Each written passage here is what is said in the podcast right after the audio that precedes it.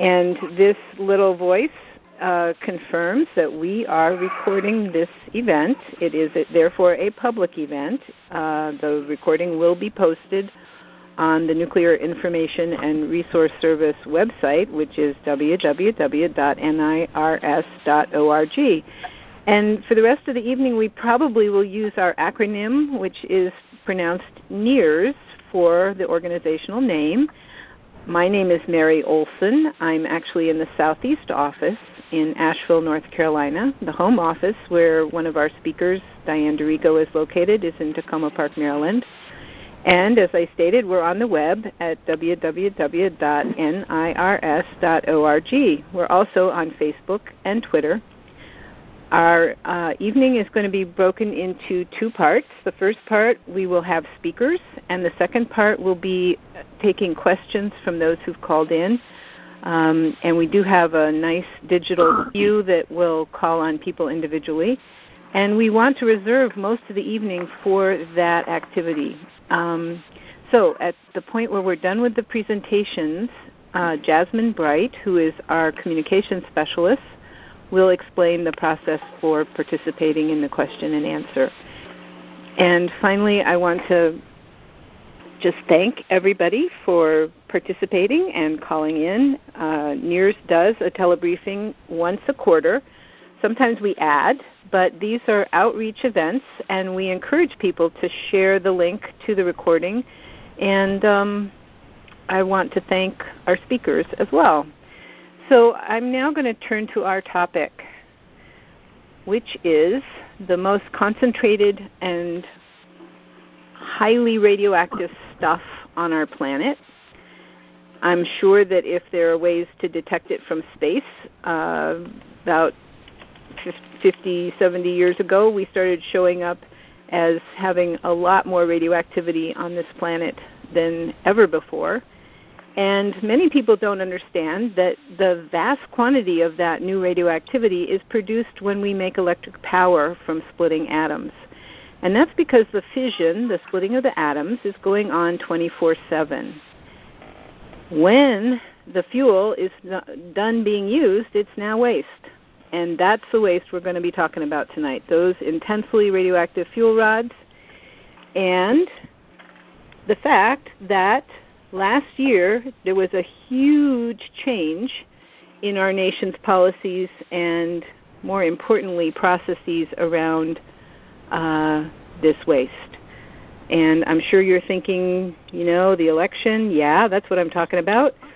But I'm not actually talking as much about Trump as I am about the departure and retirement of uh, Nevada Senator Harry Reid, mm-hmm. because Reid was the one who managed to keep his big, sort of grumpy boot on top of the money for any spending from the federal government towards the high level waste program.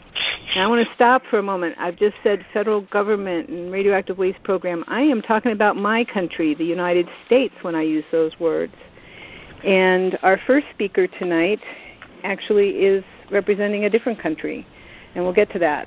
But uh, anticipating Harry Reid's retirement, the fact that this guy who is the Senate Majority Leader, then the Minority Leader, head of appropriations uh, for his party, was able to keep the spending from happening for more than a decade is very amazing. And now he's gone.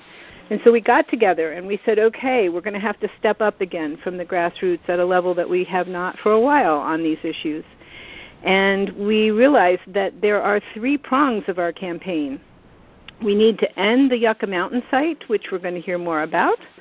We need to stop centralized interim storage, which we will hear more about. And we need to implement much better storage, also called HOSS, or hardened on site storage. And so these are three concurrent organizing objectives, and they are now under one big umbrella that we have come to together this year called Don't Waste America. Some of you remember, and some of you are still involved in a previous round of Don't Waste America. There is still Don't Waste Michigan, Don't Waste New York, and Don't Waste Arizona. And 20 years ago, there was an outbreak of similar groups across the country working together successfully to stop 40 plus. We haven't got an exact count, but we believe there were 40 proposed locations for dumping so-called low-level waste. Everything that's not the fuel rods I am focusing on tonight. All of the other types of radioactive waste fall into other categories, the largest of which in terms of volume is so-called low level, but there's plenty of radioactivity in it. And those victories of stopping the so-called low-level waste dumps across the country are worth remembering and celebrating. And so we are pleased and proud to invoke those victories because we are now going to stand together and stop some really stupid, and I'm sorry to use that word, I shouldn't use a pejorative term, but when it comes to radioactive waste legislation, I really think it's the nicest word I can come up with is stupid new legislation in Congress. Um, they are trying to revive Yucca Mountain, and we say no. They're trying to authorize new parking lot dumps for storage, and we say stop it. And in addition, as a community, we now need to implement the hardening of storage. So those three prongs together are under this new umbrella called Don't Waste America. And that is what we are launching tonight as a community. And Nuclear Information and Resource Service is so pleased and proud to host um, this event. Our first speaker tonight is Ian Zabarte. He is principal man in the Western Shoshone Band's I'm making a mistake. Western Shoshone Western Bands of the Shoshone Nation of Indians. Thank you, Ian. Why am I not able to do that? Because my brain is programmed in a way that doesn't correctly acknowledge that word nation. So I'm going to try it again. Western Bands Shoshone Nation New, of Newe Sogobia. That is his home, Newe Sogobia, and that is where Yucca Mountain is and always has been. Mm-hmm. Yucca is the one site that current nuclear waste law of the United States considers legal if licensed for highly radioactive waste. The Shoshone Nation is a party to the Yucca license process. And I just want to add one last little comment, and that is that Congress of the United States chose the Yucca site. There was no geologist in the room when that decision was made to only study the Yucca Mountain site. It's rotten geology, and even more important, I believe, is that there was no one from the Shoshone Nation, from Newe Sogobia, in the room either. Ian? Hi, everybody. Um, I also uh, want to point out that I'm the secretary for the Native Community Action Council, which is the party withstanding in the Atomic Safety Licensing Board of the Nuclear Regulatory Commission. So I've been involved in uh, Yucca Mountain since approximately 1986, and uh, uh, I got involved in this because my people were suffering the adverse health consequences known to be plausible from exposure to radiation and fallout from U.S. and United Kingdom testing of weapons of mass destruction in my country. They came to my country in secret and uh, developed these weapons, and our experience is what informed the contentions that we uh, submitted to the uh, Nuclear Regulatory Commission in 2008. So uh, Mary said that Yucca Mountain is a uh, uh, a bad, a stupid uh, bill. The current effort, or even the last one as well. Um, we see it actually as legislative malpractice because it is within our uh, uh, treaty-defined country. Uh, that's the 1863 Treaty of Ruby, Treaty of Ruby Valley, um, and uh, we've been fighting this uh, for even long before that. We we began our our efforts with the MX missile, and as we began to realize uh, that our people were dying and our land was uh, being affected, we started investigating some of those health consequences a little bit more, and uh, we were looking at our foods, uh, diet, mobility, and lifestyle. And based on these lifestyle differences, they formed our contentions in the Atomic Safety Licensing Board that the EPA didn't consider when they set the uh, uh, uh, regulatory limits for uh, radiation exposure uh, for Yucca Mountain. And we did provide comments. they ignored them.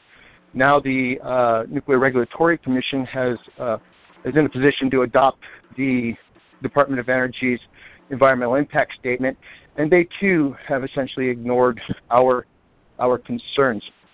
And uh, we're continuing to participate in the proceedings. We're gearing up. Uh, we've been geared up. Uh, I think our, our experience is is unique that uh, as um, the owners of Yucca Mountain, uh, and that's our position, the Department of Energy cannot prove ownership. They are required by uh, the siting guidelines to prove ownership, and they could not they could not do that. So we began our involvement in 2008 in the licensing proceedings, and soon after our uh, our contentions were filed, the Yucca Mountain project ended, and we believe it's because the Department of Energy didn't uh, do what it was supposed to to obtain uh, rights for ownership, and we made that our primary contention that the D and, and the Nuclear Regulatory Commission uh, in May of 2016 in their final report uh, supplement to the final EIS uh, the NRC does not exercise statutory authority over disputes concerning land ownership. The NRC's regulation in 10 CFR 63.121 provides that land within the geologic repository operation area must be under DOE's jurisdiction and control or permanently withdrawn and reserved for DOE's use. The NRC staff, staff concludes that DOE has not met the requirement of 10 CFR 63.121A and D regarding the ownership of land and certain water rights as discussed in Volume 4 of its Safety Evaluation Report. So that's what the Nuclear Regulatory Commission uh, is uh, saying about the issues, which our primary contention, again, is ownership. Treaty of Ruby Valley is in full force and effect, and the Department of Energy cannot prove ownership free of significant encumbrances. This is Shoshone country. So the situation you saw play out, for example, in uh, uh, North Dakota with the Sioux. We were doing that back in the 80s when the U.S. was testing weapons of mass destruction, and uh, we had 20, 30,000 people out at the test site protesting. But you didn't see about it, you didn't hear about it on the television. Uh, uh, I think it would be different now. Uh, and if we move ahead with the Yucca Mountain Repository, that's where we're going to end up going uh, because that's our belief in who we are in relation to that land, that's what's most important to it. Our identity is in relation to the land. And this is where the environmental justice matter comes up because based on those lifestyle differences, which include things about the purity of water, things about uh, uh places and relationships to the land, when these things are starting to be destroyed, it's like ripping a page out of our Bible. How are we going to know the lessons that we're supposed to learn uh, if our land is destroyed and we don't have those connections?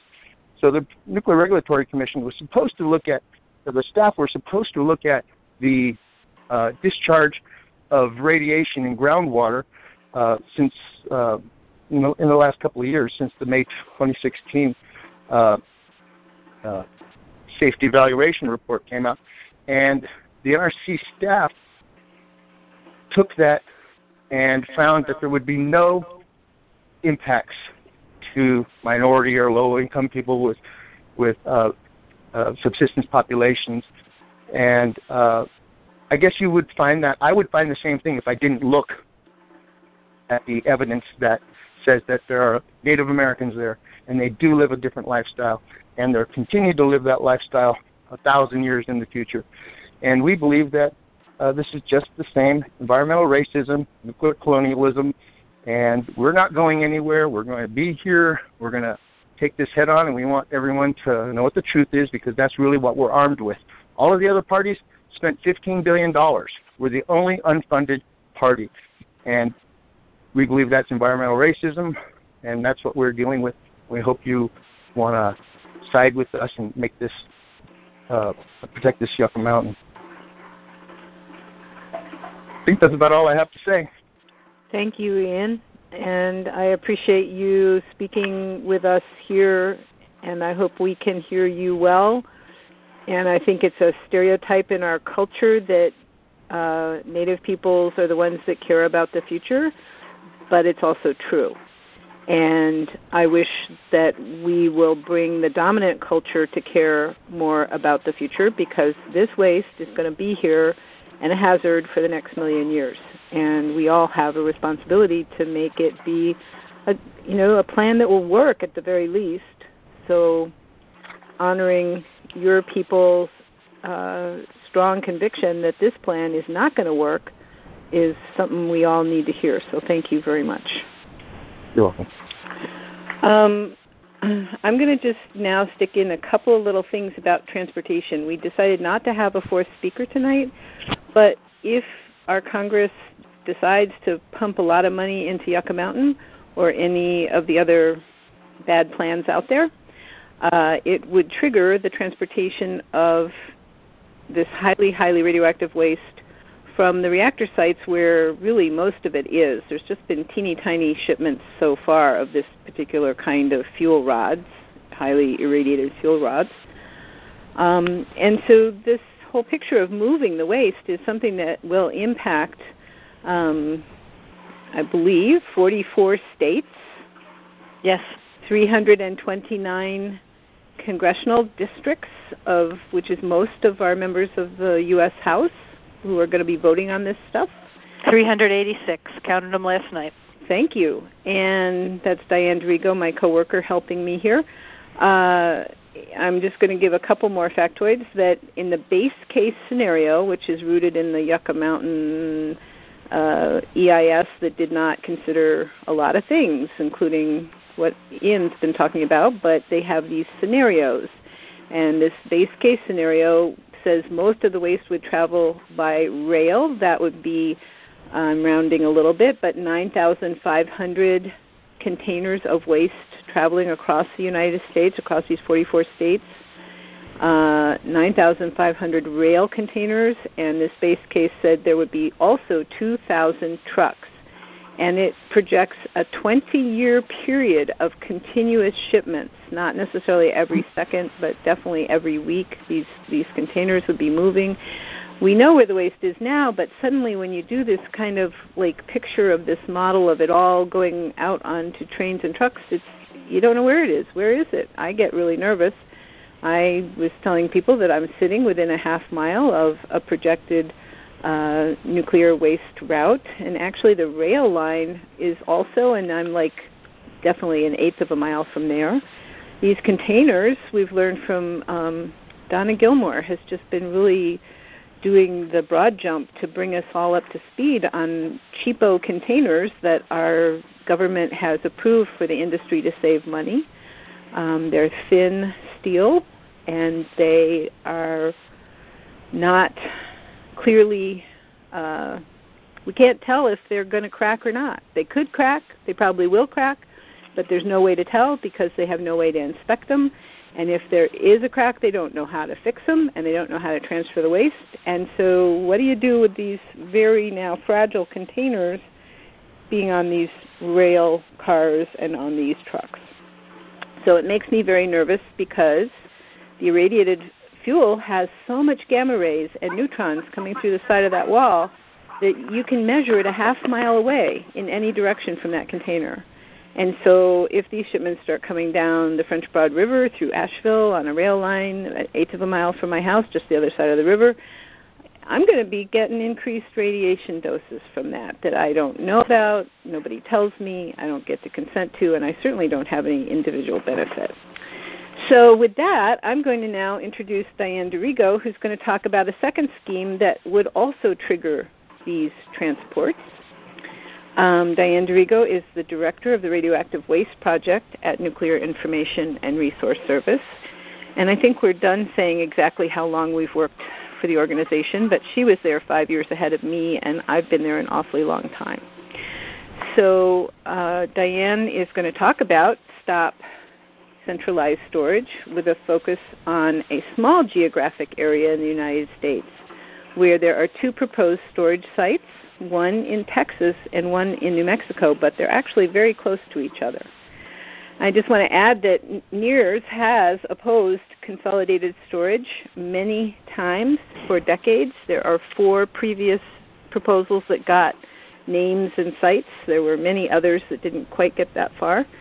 But the four are the East Tennessee MRS proposal, the Mescalero Apache Reservation proposal, uh, centralized storage at Yucca Mountain before it was officially chosen to be a repository in the 1990s, and a site in Utah called Private Fuel Storage. Now, none of these sites have ever received the waste we're talking about, and all of them were stopped by the action of thousands and thousands of people across this country uniting together to say that moving the waste to a place that's supposed to be temporary is a bad idea. So Diane's going to unfold this more for us. Thanks. Thank you. Uh, so as Mary mentioned, uh, we have a campaign fighting yucca. We have a campaign fighting the so-called centralized interim storage, and we have the quotations around interim because it's de facto probably going to be permanent if it happens, and supporting better, harder, uh, improved storage uh, at or near the sites where the waste currently is, to the extent that it can be there. And uh, I want to first say that for the, the concept of centralized interim storage, this concept has been around since the very beginnings of congressional legislation. Uh, back in the late 1970s, the the uh, Congress first began facing the nuclear waste issue, and their first plan was for AFRs, away from reactor storage sites, and the three places that were then targeted were West Valley, New York, near where I come from, uh, Morris, Illinois, and Barnwell, South Carolina. So the away from reactor storage targeted communities, uh, these all happen to be communities that were uh, building reprocessing facilities, and I'll get into that later. But that's that even makes all of this even another whole exponentially level worse, exponential level worse. Uh, the reprocessing places uh, in the country were targeted by Congress in the late 70s to centralize the waste, and it was going to go there and supposedly be reprocessed. And the only reprocessing facility that did operate at West Valley was a abysmal failure. It's still projected to cost 10 billion to clean up, and that's how I got pulled into all of this stuff. But the AFR concept uh, in Congress also got defeated. And so the first proposed nuclear waste bills, which would have allowed for away from reactor storage, were stopped. And then um, the Low Level Waste Policy Act passed because people didn't know what that was and they believed it was only medical waste, and it really is mostly reactor waste. Uh, but then later on, in 1982, in 1987, the Nuclear Waste Pol- High-Level Nuclear Waste Policy Act and amendments did pass.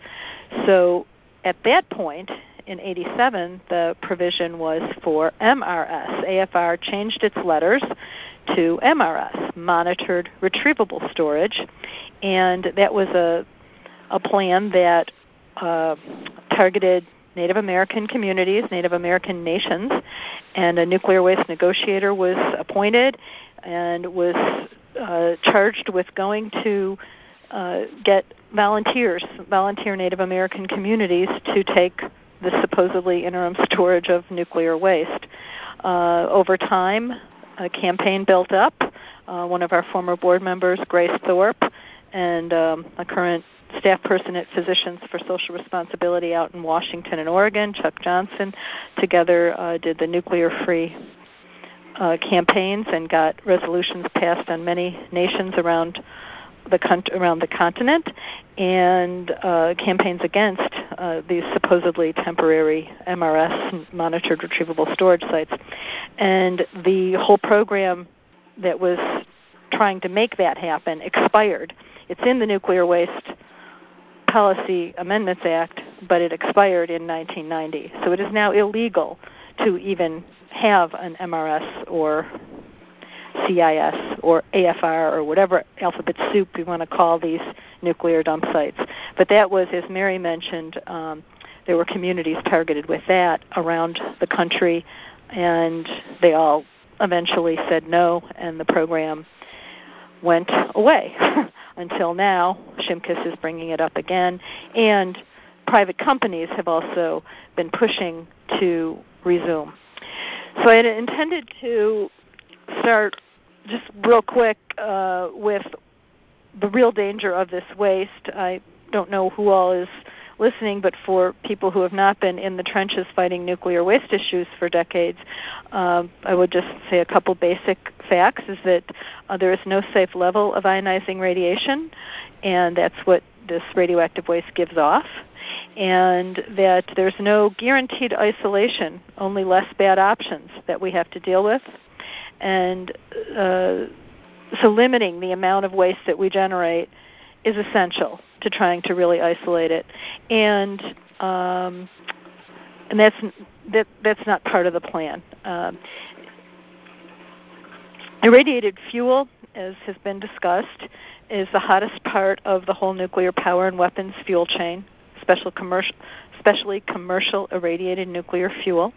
Uh, uranium, when it's in the ground, is not that concentrated. It's mixed with other elements and dirt, so it needs to be. If if you're going to make uranium fuel, you need to mine the uranium, mill it, convert it, enrich it in uranium, con- uh, concentrate it in the uranium 235 atom, make fuel pellets, and then stack those pellets into 10 foot long rods.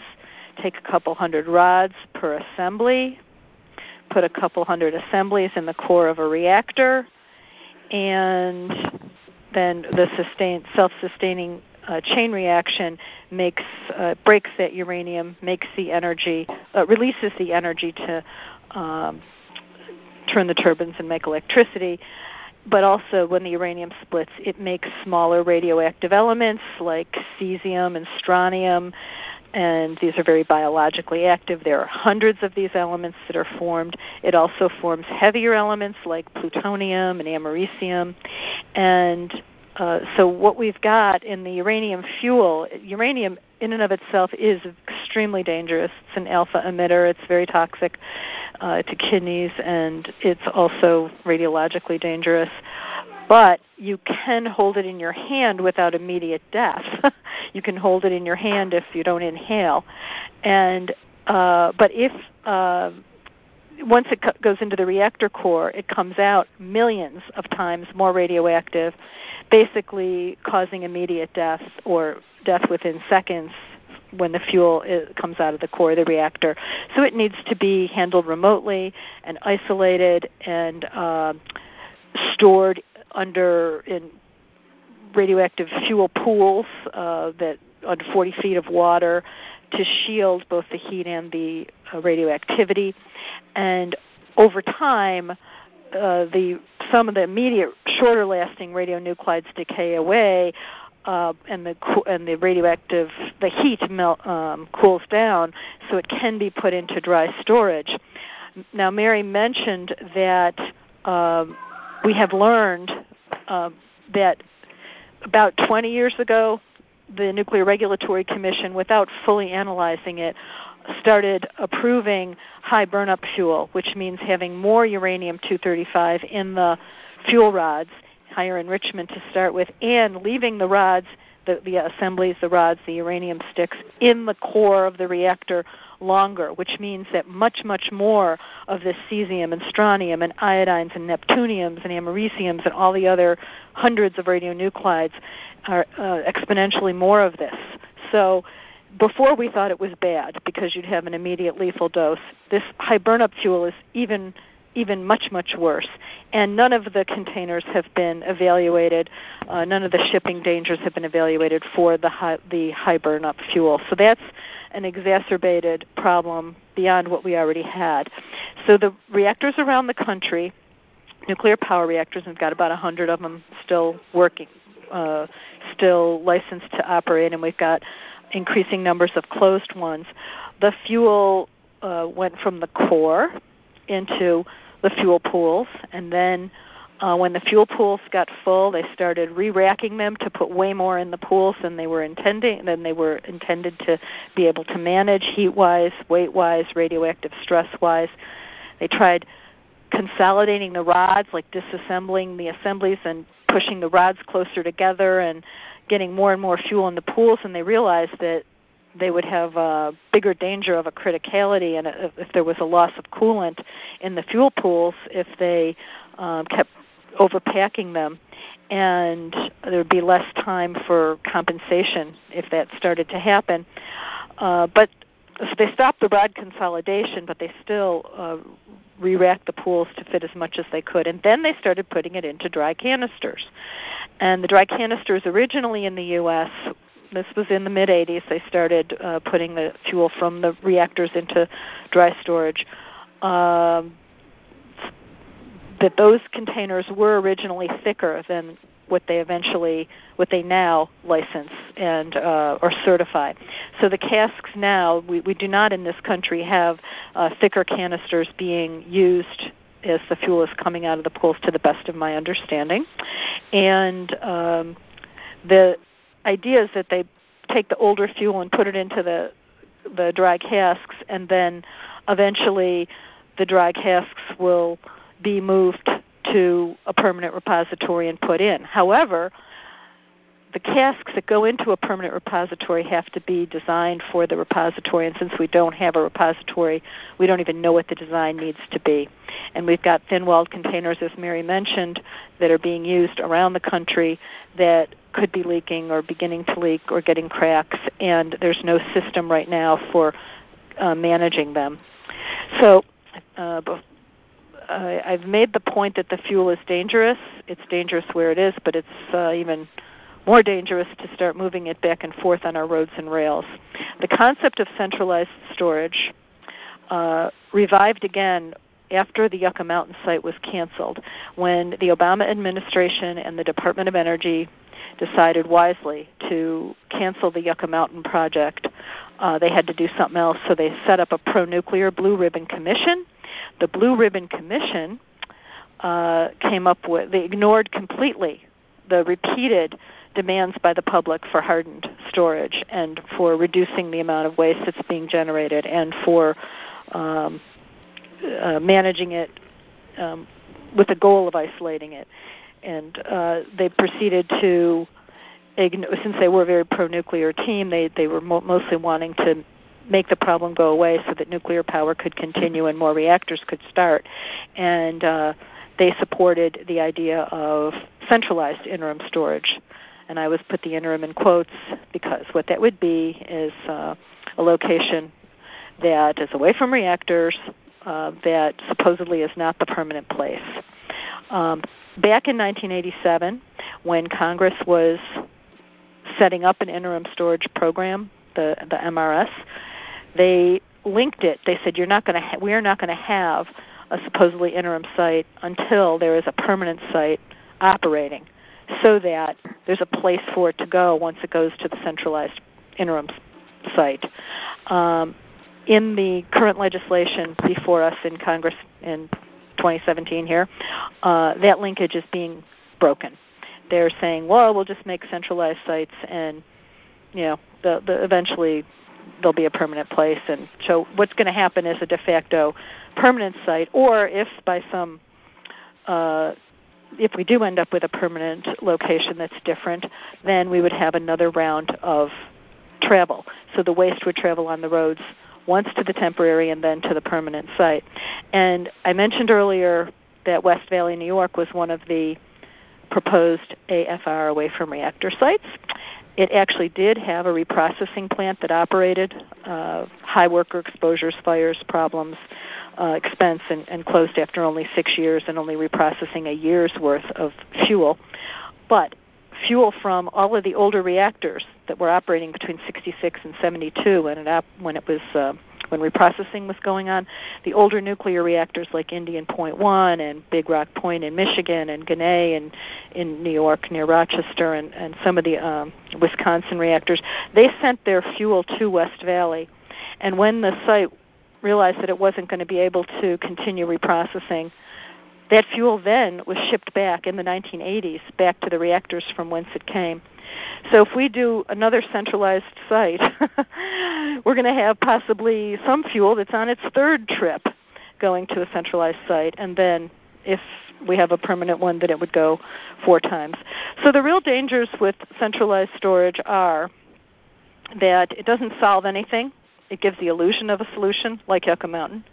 Uh, it exacerbates and it triggers major transport campaign and transport dangers. There are accident scenarios and terrorist possibilities uh, that could uh, release enormous amounts of radioactivity. Uh, it could lead to reprocessing, uh, which I mentioned earlier, is a makes the, the whole nuclear waste problem even worse. And uh, it adds another site to the number of sites that we already have uh, around the country. Because even if closed reactor sites were to move their irradiated fuel, they still are contaminated, and uh, they need to be isolated for a long time.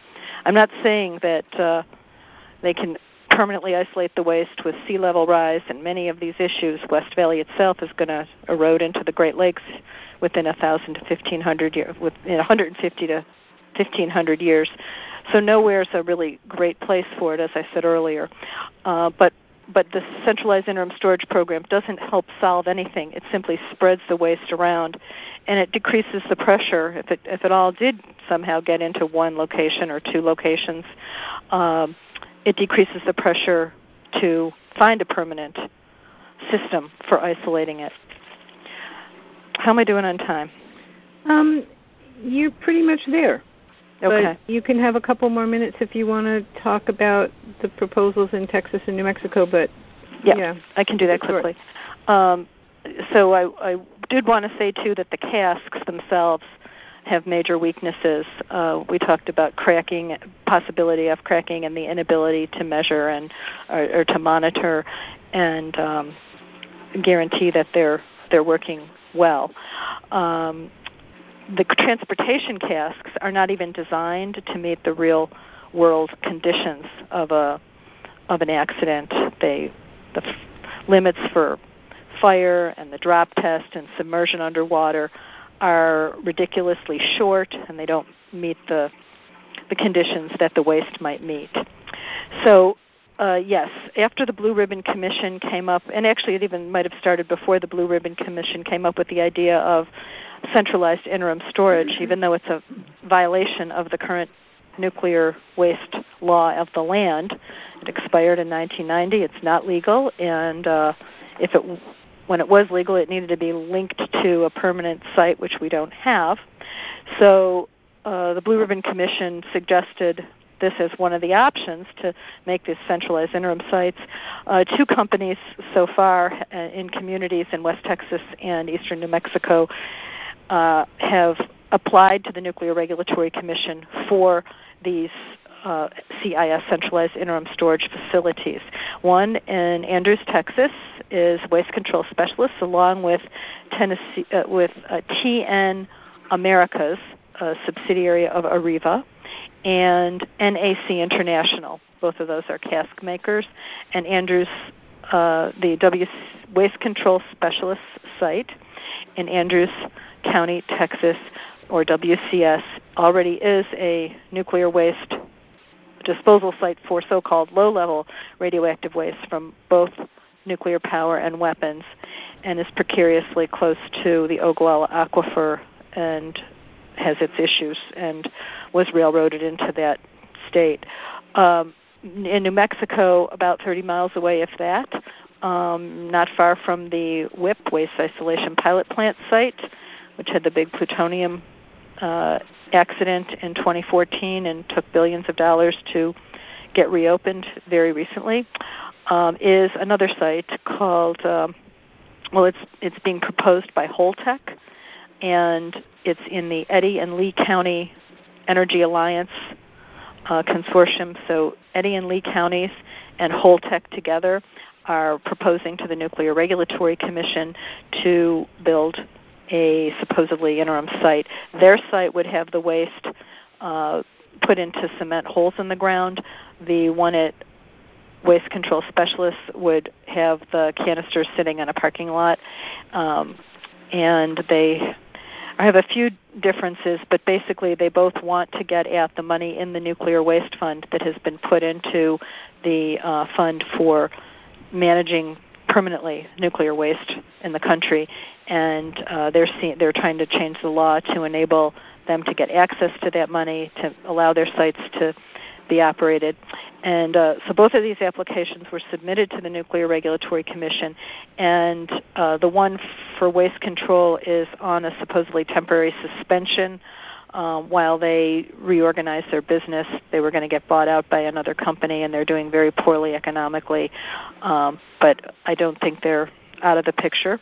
And uh, the Holtec application is uh, we're expecting soon to be up for uh, public comment. It has not yet been declared complete by the Nuclear Regulatory Commission. I'm going to step in here and say thank you because we're going to have questions and answers, and I'm sure people are going to want to hear more. Thank you very much. Um, I want to just do a little teeny poster for some digital resources, and then we'll hear our final speaker. And so the first one is the Don't Waste America campaign pages, which are on the Nuclear Information and Resource website.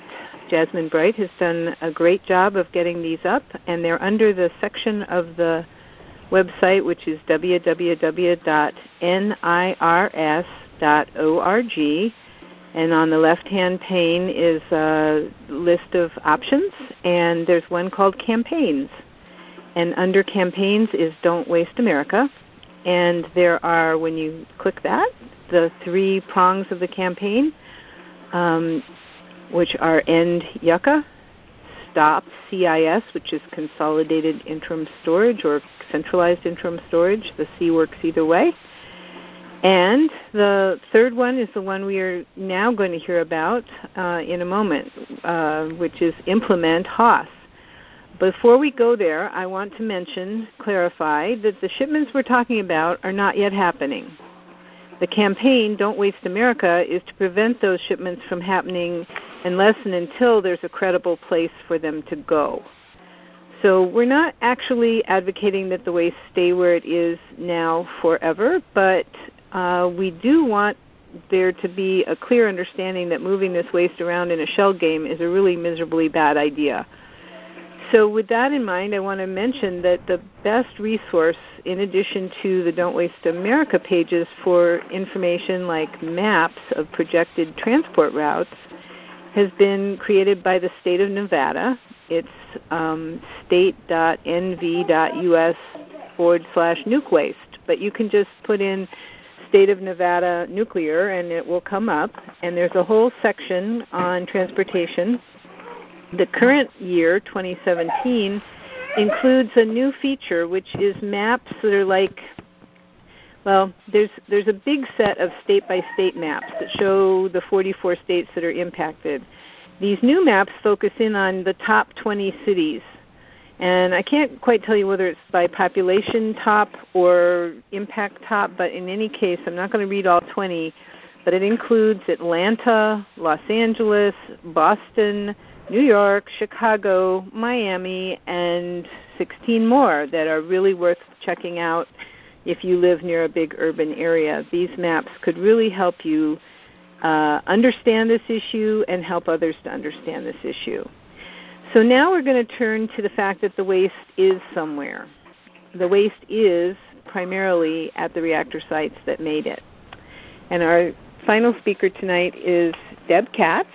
She is the executive director of Citizens Awareness Network, often referred to as CAN. And CAN has had a leadership role in so many dimensions in reactor closure, in waste stewardship, in environmental justice, and right in the wake of the terror of 20, 2001, I almost said 2011, but that's Fukushima, and I'm talking about the World Trade Center attack. In the wake of that, as a reactor community, they called a summit, a people's summit, to talk about how to make the sites where the waste is now. I can't say safe. It's not safe, but safer. So from this summit came a document, and I'm going to say its name as you would find it online, which is Principles for Safeguarding Nuclear Waste at Reactor Sites. As a source of confusion eternally, most people refer to that same document as the HOSS Principles, H O S S, for hardened on site storage. Deb, you take it from here. Sure. Ian started talking with the idea of what a targeted community goes through in terms of dealing with the federal government and nuclear corporations wanting to make their waste problem disappear. And I come to this from a reactor community that has, in fact, lived with nu- nuclear waste on site for many years. And in fact, I live between two nuclear waste dumps at this point. One is four miles from my home in rural Massachusetts, and the other is 16 miles. I want to start by saying there is no scientifically sound or environmentally just way to deal with nuclear waste at this point in time. And that, in a certain way, is the context, in many ways, for why HOSS came about hardened on site storage. And I'm going to give a little context because I think it may make it more understandable why we began dealing with this idea of protecting nuclear waste on site. We worked to close the Yankee Rowe reactor in western Massachusetts, and in fact, we were instrumental in its closure, and we wanted the waste out of that site, in fact, right away, including the high level waste because, in fact, my community suffered from an epidemic of disease that included breast cancer, non Hodgkin's lymphoma, children with Down syndrome, children with birth defects. So we experienced that waste as really hurting our community, and we didn't want it around. And in fact, Yankee Atomic, the reactor that owned the company that owned the reactor began a rapid dismantlement, was releasing more nuclear waste into our river, and was shipping the rest of the waste to Barnwell, South Carolina, which is a poor, rural, 46% African American community. And what this raised for us was a terrible, terrible situation. Since the waste had hurt us, it seemed intolerable to us to, in fact, hurt anyone else with what had hurt us. And it raised moral and ethical issues that led to our doing Caravan of Conscience tours down to Barnwell to alert people along transport routes as well as in South Carolina to these issues. It also raised the issue for us that reactor and targeted communities needed to work together to in fact, pressure the government to create a scientifically sound and environmentally just solution. But to make that also happen, there had to be a way to deal with the vulnerability of reactor communities that had not been addressed. And as we began to struggle with this, 9 11 happened. And so the issue of taking this on became more important than ever. And as Mary said, we organized this summit in which we got waste and reactor communities together to try to find a way to work together rather than opportunistically wanting someone else to deal with our problem. And part of the interim solution we came up to, with was the idea of hardened on-site storage. And hardened on-site storage was in part a way to protect reactor sites. It was also a way to get reactor communities to accept that the waste would stay on site rather than agreeing to have it moved either to interim storage or to Yucca Mountain. And the things that HOSS was going to do was, in fact, hopefully decrease some of the risk and the consequences of an act of malice. Because, in fact, the National Governors Association came out after 9 11 and said that nuclear reactor fuel pools were pre deployed weapons of mass destruction. So, the issue, and it's been talked about, of getting the fuel out of the pool and putting it into dry cask storage, and in fact, increased protection in dry cask storage was one of the concepts to hasten this. We also believed that it was really important to look at the issues of hardening the waste on site, and some of these included using reinforcing the casks with concrete and steel structures so they were double walled. In fact, protecting the structures with mounds of concrete, steel, and gravel. And the usually dry cask storage canisters are about six feet apart from each other.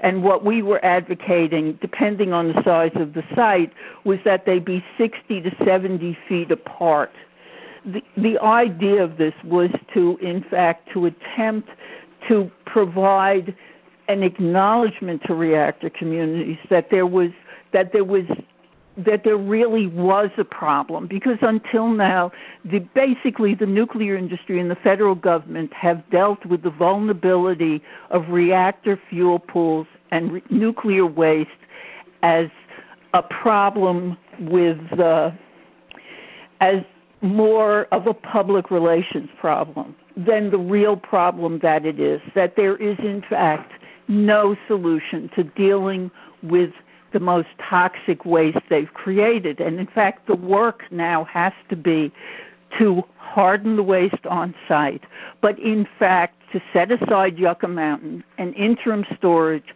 and actually do the hard work of getting the government to act to protect the people and create a science based approach to finding a way to deal with this waste so that it does not hurt people and we do not leave a legacy for our children to try to clean up the mess we've made.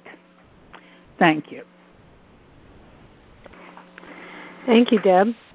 All right, um, Jasmine, I am going to turn it over to you to explain how we do the Q and A. Sure.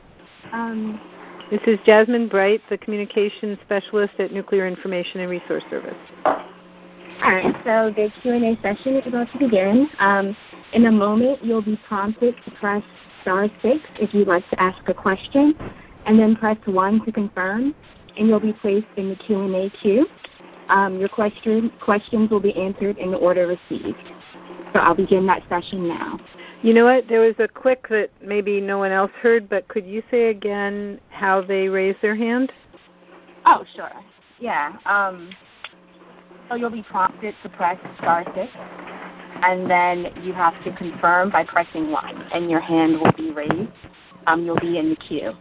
Okay, and thank you. I will take the questions in the order received. All right, starting.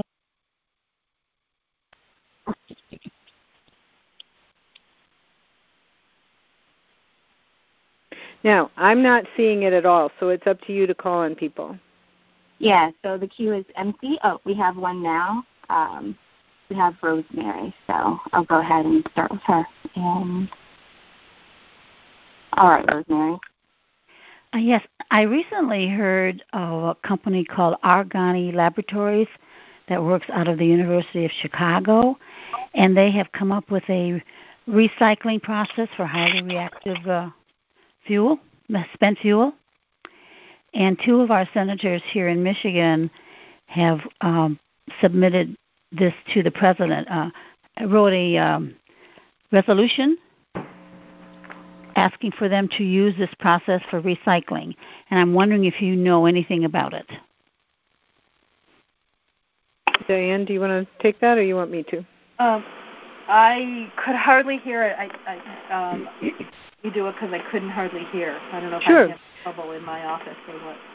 Okay, um, this is Mary Olson, and I'm just going to give a brief answer because honestly, I have not reviewed the current uh, most recent work out of Argonne Labs, but they are a national lab and they are in Chicago. And they have been working on different ways to basically the the quote unquote recycling is the same as reprocessing, but typically the term recycling refers to these newer technologies that are not the um, big chemical separations, but all of them have a single goal, which is to take uh, plutonium and other fissile, meaning they can be split, elements out of the waste. It doesn't actually reduce the radioactivity in any way, and it actually usually increases the volume by many orders of magnitude. And then the other wastes that are not reusable as something you can fission um, are typically now so-called low-level waste, and so they don't talk about those, and they just kind of do this magic accounting. Um, I used to call it voodoo accounting, but that's mm-hmm. disrespectful, mm-hmm. so I'm calling it magic accounting. But nonetheless, okay. it's it's not um, a credible waste solution. And then, just very briefly, plutonium is very much more difficult to control in a reactor, which is the goal, is to use it for more fuel in most reprocessing. Otherwise, you'd use it for a nuclear bomb, which is possible too. Um, it's harder to control in a reactor, and Dr. Lyman, who is on the Union of Concerned Scientists team, has done the work to show that plutonium fuel, if there is a major accident like Chernobyl or Fukushima, causes twice as many cancer fatalities in the long run, the long term effects, than uranium fuel. So I don't think there's anyone who's been elected to office who should be interested in this program because it definitely um, places a even greater level of harm from nuclear energy onto the general population. Hmm. Well, and, Argani. Oh, sorry. Go ahead. Argani calls this a pyrochemical processing. Yes, indeed. And it's called it's pronounced argon, by the way, after the okay, element thanks. argon labs, sure. and it is uh, a different kind of reprocessing. I am not going to take the time tonight to go there because it's a long and interesting conversation. But you can definitely contact me, Mary O at nirs dot org, and we can go into all the details. But just very briefly, it is a way to melt the fuel and then mm-hmm. apply vast amounts of electricity to the melted fuel and then pull the plutonium more slowly because it's bigger. So it doesn't mm-hmm. move as fast in that electrical field. It's a way to separate plutonium.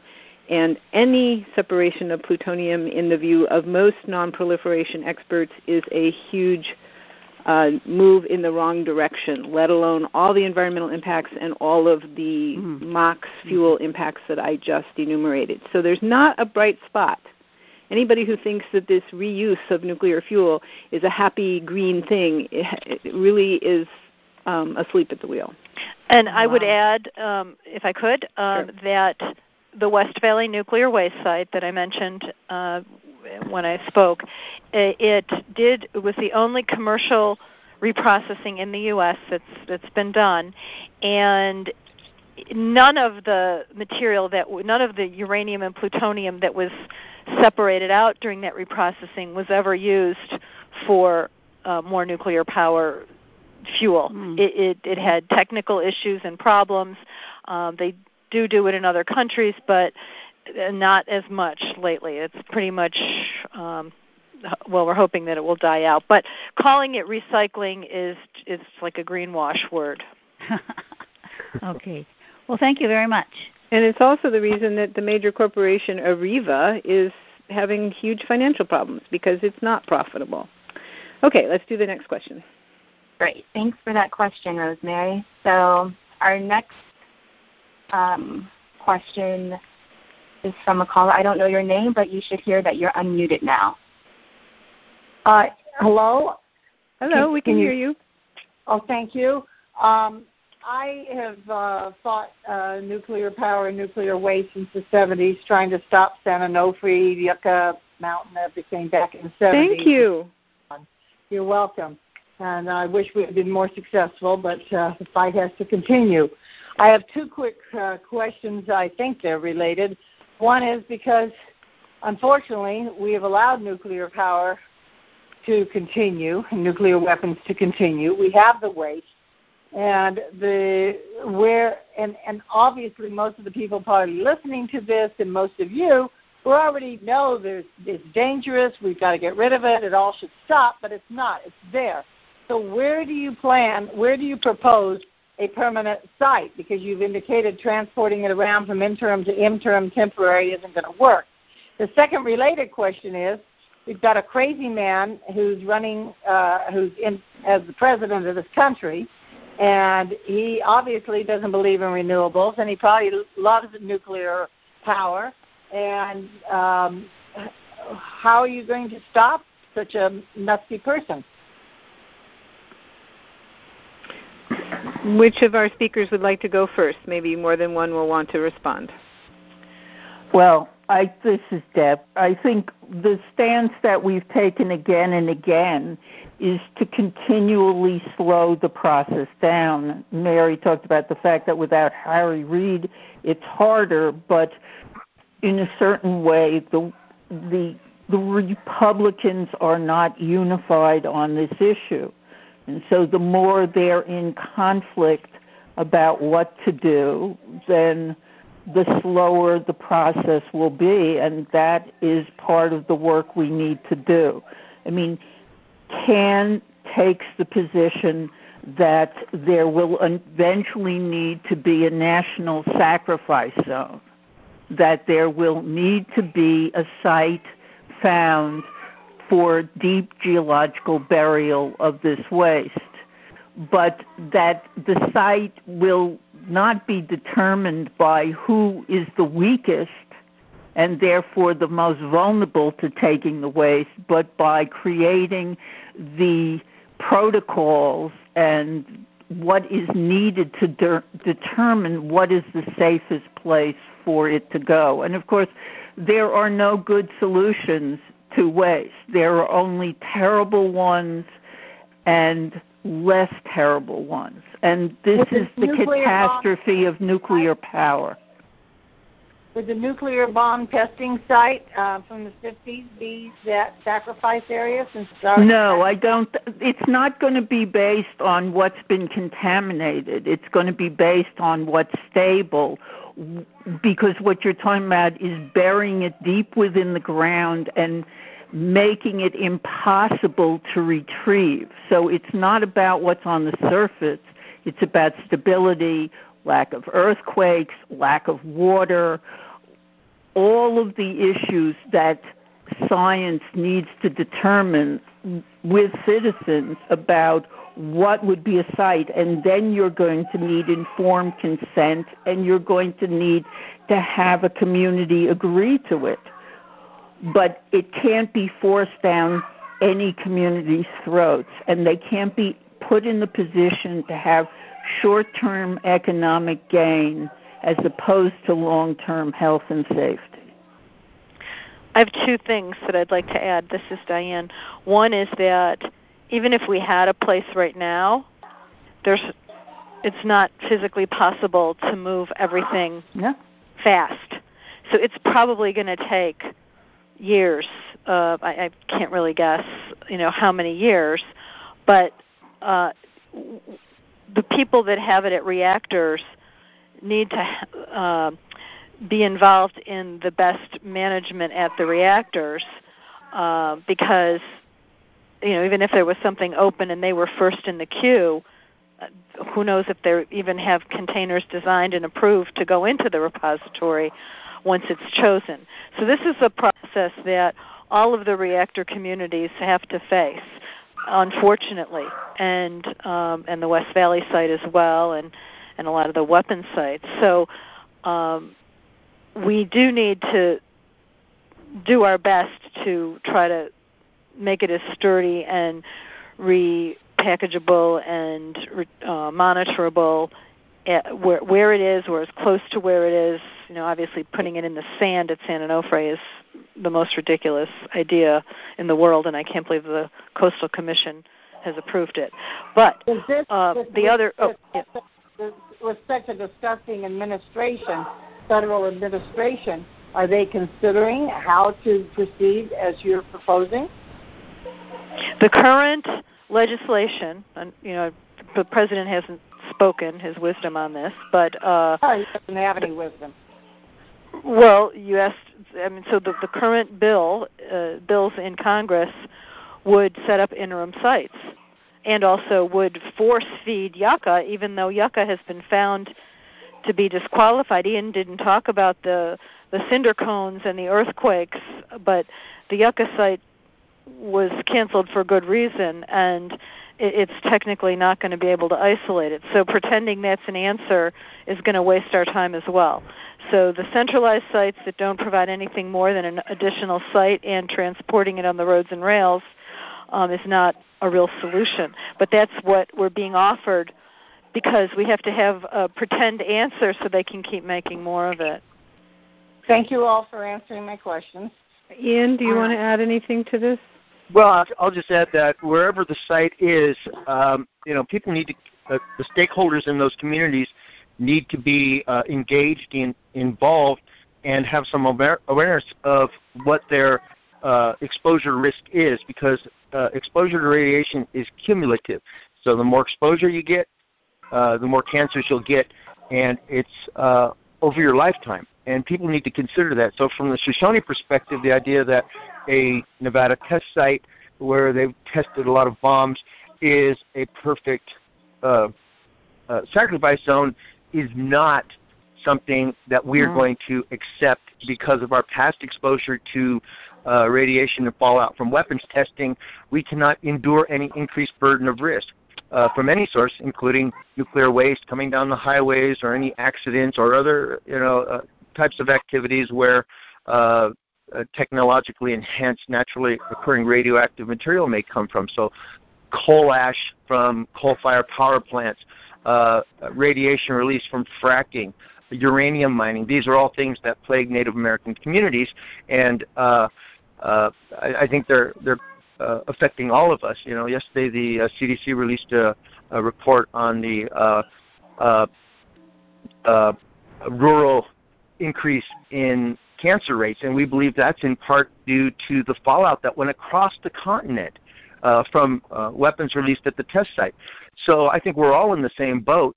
Uh, we need to consider what our, our past exposures were and uh, the risk that we're going to be bearing on, on uh, disposal of high level nuclear waste. One last quick question because back in the 70s, uh, the Shoshone were divided. Some wanted it and some didn't. Is that division uh, still there, or are, are, are you all united now? Well, I don't know who you're talking to. Um, uh, you know, the United States government creates what are called government chiefs and government protectorates. You recognize as federally recognized Indian tribes. I am not part of that. Uh, we are the uh, government that is sovereign from the United States, we uh, look at the federal statute which created Nevada, for example, which specifically forbids the inclusion of Shoshone country into the boundaries of the United States of any state or any territory. And uh, we assert that sovereignty. That's who we are. It's our identity. So, you know, you're going to always have somebody that you can buy off and pay off. And you know what? That's what's happening in America. And these corporations uh, are the ones that are running America and they can go to some people. They can't go to me um, and buy me off, but I'm sure there's some people they can buy off. So, you know, I don't know where your facts come from. Somebody took a vote or something. I don't know. No, no I'm, I'm, I'm let's move on because I actually agree with Ian that that was a fairly uh, off-key comment. So let's go to the next question. Awesome. So I'm going to ask that callers keep their questions short. We have um, quite a few more to get through. So next we have Kolkabek. Hello? We can hello, hear you. My name, my, hello, my name is Robert Kolkabek. I'm in Park Forest, Illinois. And I know that both of my senators and my Congresswoman Robin Kelly have not um, – expressed support for shutting down all nuclear power plants. I can, so my question is directed to anyone who can answer it on your panel. Has any member of the current Congress expressed support for shutting down all nuclear power plants, or at least phasing them out within the next soon, within the next decade or any period of time? I'd say in the Senate, um, we've got um, Cong- uh, well, Senator Markey from Massachusetts has been a strong uh, opponent of nuclear energy for his entire career. Uh, Bernie Sanders is. Um, there, and those would be the most outspoken ones. Um, the nuclear industry is pretty good at um, making sure that all of the members in key positions of committees with jurisdiction are well funded and don't even consider um, uh, challenging nuclear. Mm-hmm. Uh, the Congress is a pro-nuclear uh, place.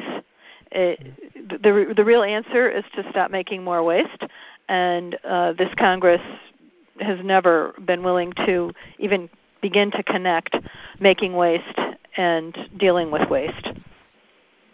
So we've got okay. an uphill battle. Okay, so I'll check the site to see if those if others are listed. Um, but right now, you just you, there's Markey and Sanders were about it then, huh? And uh, Sanders has, in fact, a mixed history on this. He was for Vermont Yankee before he's now against it, and uh, although he's talked about being against uh, nuclear power, he is for centralized interim storage and for Yucca Mountain.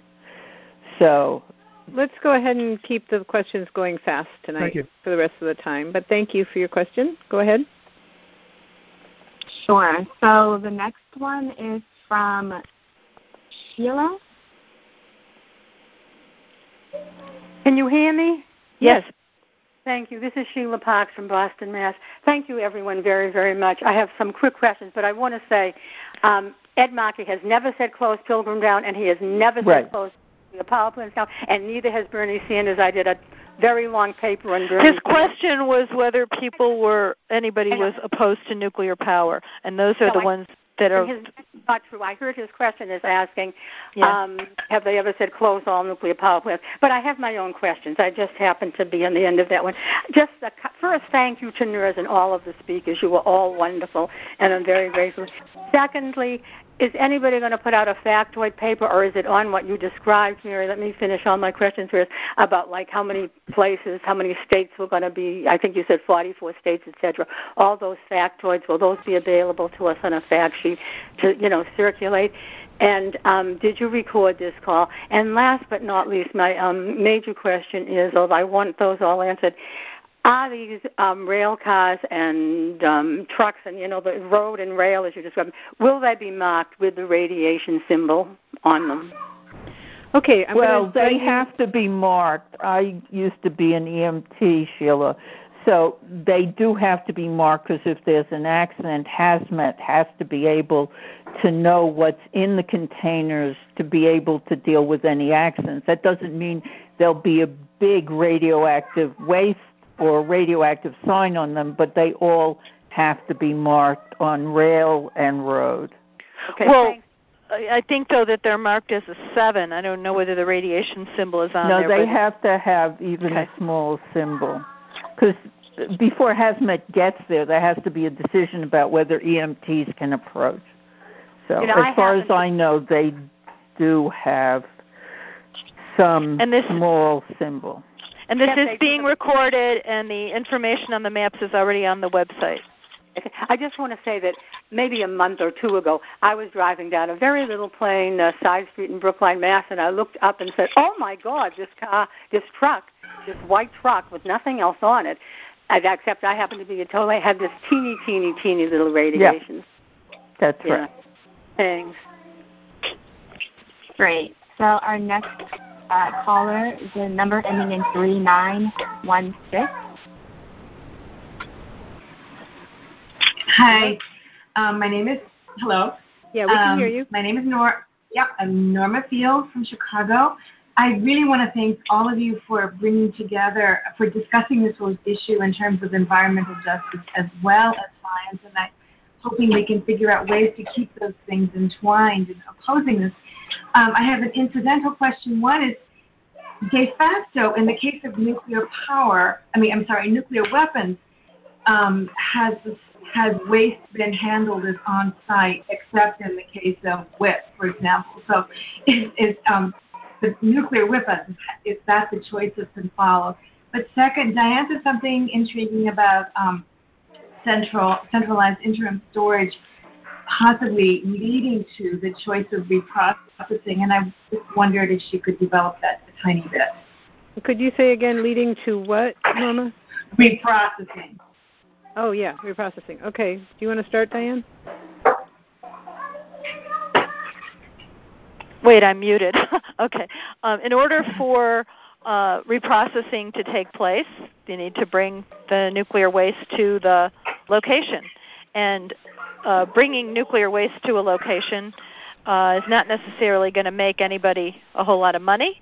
So there's uh, been expressed interest by the Savannah River, um, although it's it's been they decided they didn't want to bring it in, uh, but there was talk about um, bringing nuclear waste in and then uh, doing reprocessing with it.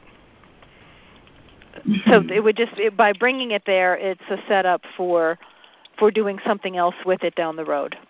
Right, and to generate revenue, I guess. That's what yes, you're saying. Right. Yeah. Thank you. Yeah, that's persuasive. And you had a first question, but yeah, my brain. Yeah, I just just just in that just to get a whole picture of, of nuclear waste in in this country. In the case of weapons, though that's not your topic tonight, have the has the waste generated by producing weapons been kept on site mostly, except um, for WIPP, such as it is? No. No. Uh, no, no. The the Department of Energy has a whole set of complexes.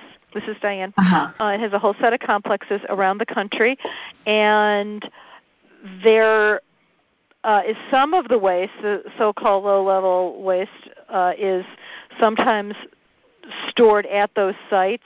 Um, there's often a burial ground there that, or burial grounds that are used, uh, but then they also send it to Tennessee where there are a lot of processors. Uh, there used to be a big incinerator in Tennessee, and uh, for the Department of Energy waste, which is the worst thing you can do. One of the worst things you can do with nuclear waste is to burn it, um, and so that uh, made a lot of people sick. The the incinerator did finally close, but now there are companies that are doing this uh, processing of waste for both nuclear power and weapons, and now importing waste from around the world to process and release into our everyday consumer goods and into regular garbage dumps. And Tennessee is just one of the it's the leading state on having processors, but they're also in Illinois and Pennsylvania. I not sure about California, but there are a number of definitely the state of Washington. And that's not for the irradiated fuel that we're talking about or the high level mm-hmm. liquid waste from reprocessing. That's for the everything else in the US is considered so-called low level. So that's for that. Now for the high level waste uh, the from reprocessing that is currently in Washington and Idaho and South Carolina, and then there's some at West Valley that's mixed commercial and weapons high level waste, and that um, is still there. It would potentially go to a permanent dump uh, high level waste site of some type. Thank you. Is this on the is is this kind of information on the NIRS website too? Um, somewhat, yes. Uh, uh yeah, some of what I've said, but you're also welcome to call and or, or send emails, and we can help you with that. Great, thank you so much. I just I'm just I'm just horrified thinking about all the temporary mobile incinerators being used in Fukushima now. Um, after hearing you say the experience in Tennessee, what the experience in Tennessee has been. Next question. All right, thank you. Next caller, you are unmuted. Hello. We can hear you. Go ahead. My name my name is Susan Carpenter and I'm a member of Cape Downwinders. I am going on Sunday to a town hall meeting with Senator Elizabeth Warren and with Representative Keating, and I would like to be able to leave them with some hard copy. And I'm wondering what you would suggest I print out and hand to them. Um, this is Mary, and I'm just going to dive in and say that there's a letter signed by about 50 organizations that's topical on the bill that's right now in the U.S. House, and we can send that to you. And I believe it is also posted. Jasmine, tell them where it is. How can they find it? Find what? The letter that went to Capitol Hill signed by um, 50 groups about on the Shimkus bill? Sure. So it's on the Don't Waste America campaign page Mary mentioned earlier. Um, so if you go to www.nirs.org. Um, I'm on that right now. Okay, perfect. On the left, you should see um, a section that says campaign. Yes. Okay, uh, click that drop down menu and click Don't Waste America. I'm at that. And that's, the overview and history. Uh huh. So if you scroll down, uh, you should see a section titled Recent Updates and Activities. It may not be that exactly, but it's the first section at the end of the text. Okay, recent. So we can also send you an email of it, Susan. I would appreciate. Do appreciate you have it. any other questions? we're- That was it. I just wanted to make certain I had something that they could hold and read. If Thank you you send so an much. email, uh, actually, if, if do you do email, uh, Susan? Yes, I do. Okay, if you send an email, um, then we can also send you a copy of the letter that is being dropped to the Hill. When's your meeting with them? On Sunday. Okay, well, we can send you a copy of the letter that they'll be receiving Friday or Monday on this issue, as well as the multi-group letter. So Also, but go ahead and send an email, and we'll send. Will do. Thank you very much. And I just want to encourage everybody who's listening to make time to make a phone call to your elected officials, especially U.S. House, U.S. Senate, and talk to them about these issues because right now they want to rush this bill in the House to a vote without any debate on the floor, just what they call a suspension vote, where it just goes up, it's non controversial, it's a voice vote, and boom, it's over. So everybody reaching out to their elected officials this week, next week could really help at least say, we should at least talk about this. I mean, a simple message like that that it's not uncontroversial. It is it is worthy of our attention. Okay, we have about oh, a little more than five more minutes, so let's keep going. Okay, five minutes. Yeah, go ahead. Five minutes.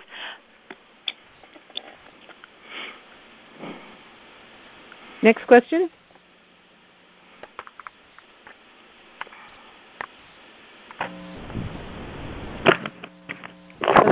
Hello?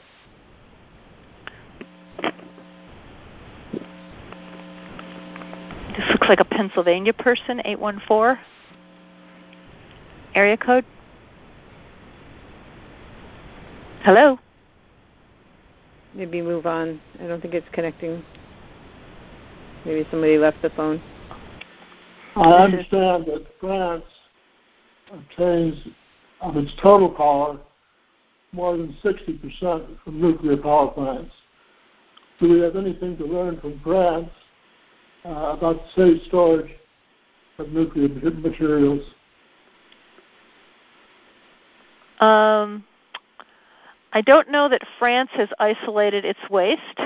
I think what we can learn is that we don't want to reprocess like France has, um, because France has polluted the ocean and has had uh, problems at and it's my understanding that French reactors are going to be uh, closing down now finally. Um, th- but the French, um, I, I do not know of the French having found any way to isolate the radioactive waste. If that's the the question. That was part of the question. Yes, that's very sufficient. Thank you. Anyone else want to add to that answer? All right, let's move along. Hi, this is Donna. Go ahead. Oh, hi. I, I just wanted uh, to mention to that caller uh, uh, before on, uh, on SanOnofreSafety.org, right at the top is a copy of that community letter supported by 49 organizations. So that's another source for people. And also, I've studied that uh, Shimkus bill, and uh, it it actually removes safety requirements from the Nuclear Waste Policy Act. It takes away state rights, water rights, air rights, And if you volunteer to become a site, you give up all your rights to anything that might go wrong. You you have no transparency, no public input. It, it's a, it's a big takeaway of of state and local rights and a reduction in safety requirements, um, ignoring transport issues. They're going to give money away to these companies. They'll build the site. Waste may never go there. And what we get in return is a reduction of our rights. And there's some points about that also on uh, San Onofre Safety. And that is the name of a nuclear power plant and the name of Donna Gilmore's tremendous efforts to educate all of us on many of these issues. Yeah, SanOnofreSafety.org is the website, and right. I recommend and, it. And each one of these canisters has about as much highly radioactive cesium-137 as was released from the Chernobyl nuclear accident. Um, the canisters, I'm not aware of any canisters that are cracking, but we've got 2,400 of them, around 2,400 in the country, that may have cracks started, but they have no way to inspect them. The NRC right now has not approved Holtec's transport cask for high burnup fuel because Holtec cannot prove to them that they can inspect canisters. Canisters with even partial cracks cannot be transported. Also, they want them to confirm that the high burnup fuel in them is not damaged. They have no way to do that. Um, and the NRC is also still evaluating if just train vibration is enough to cause fuel assembly cladding to, to fail. Um, so those are some other issues that, and, and when I listened to all the hearings that they had, all the all the sessions they had on this bill, not one of those, you know, not one of those uh, issues about the canisters or eliminating safety features was even even mentioned. Okay, thank you. Thank you very much, Donna. Anybody want to add anything on this? And we have about oh four more minutes. Any other speakers want to chime in? Okay, let's take the next question.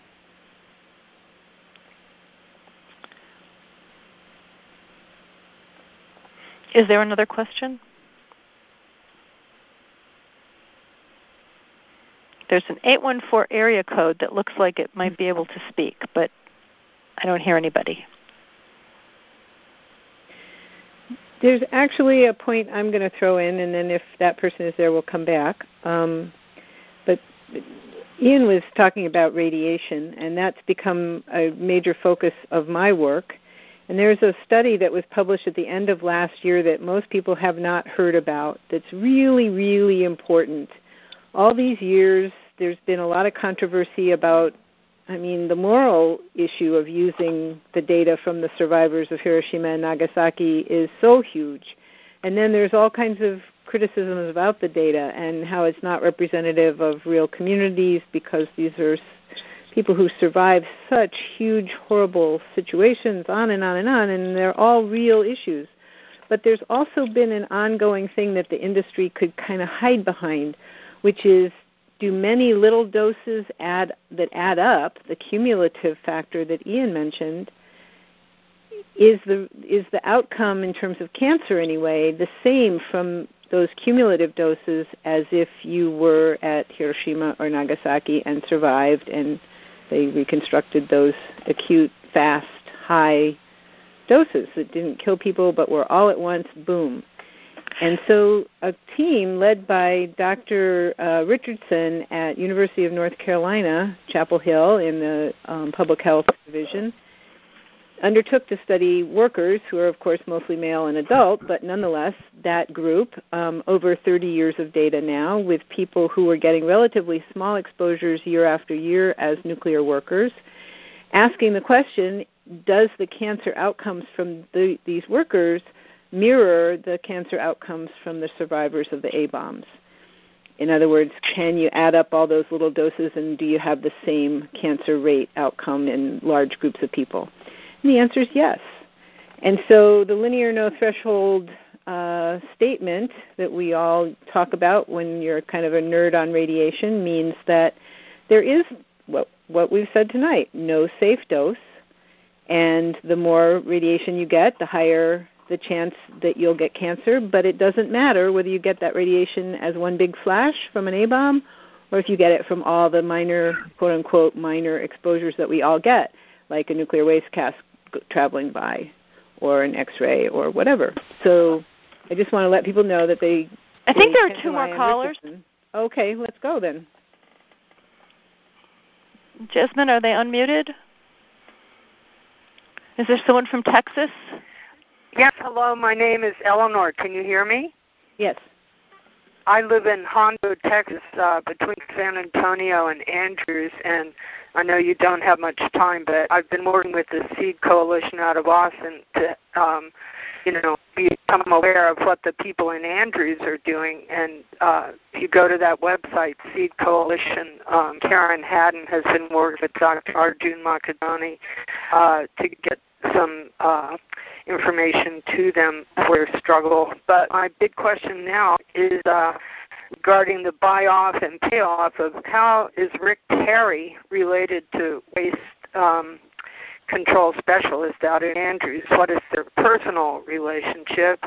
And two, is there any way of knowing if by rail or by truck uh, we can have these thin walled canisters reinforced with lead or something? I mean, you know, you would think the NRC could regulate that. My husband in the 80s was a sedimentologist on a committee at the NRC to try to find a safe place for waste, and there was none. But apparently, Sweden is doing some deep geology work like that. But so I'm I'm uh, all over the place. But my two questions are: Where is Rick Perry? related to WCS, and um, how will they mark these canisters, and how soon will they be enrolled? Um, the Rick Perry connection. Uh, among Rick Perry's three largest donors are uh, were um, Harold Simmons, who is the uh, was the owner of Waste Control Specialist. He passed away a couple of years ago, but he's among the top three. And one of the other ones is Kelcy Warren um, from the uh, Dakota Access Pipeline.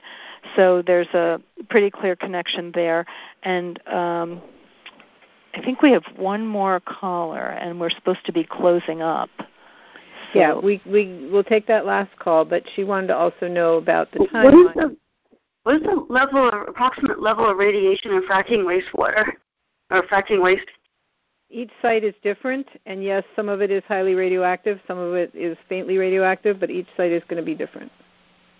About what levels were in the, some of the sites that were found? Uh, what levels, levels in some in each of them? I'm going to give you my email and send me a, a, question that way, and I'll do my best to get you information. M A R Y O is the first part. M A R Y O at N I R S org.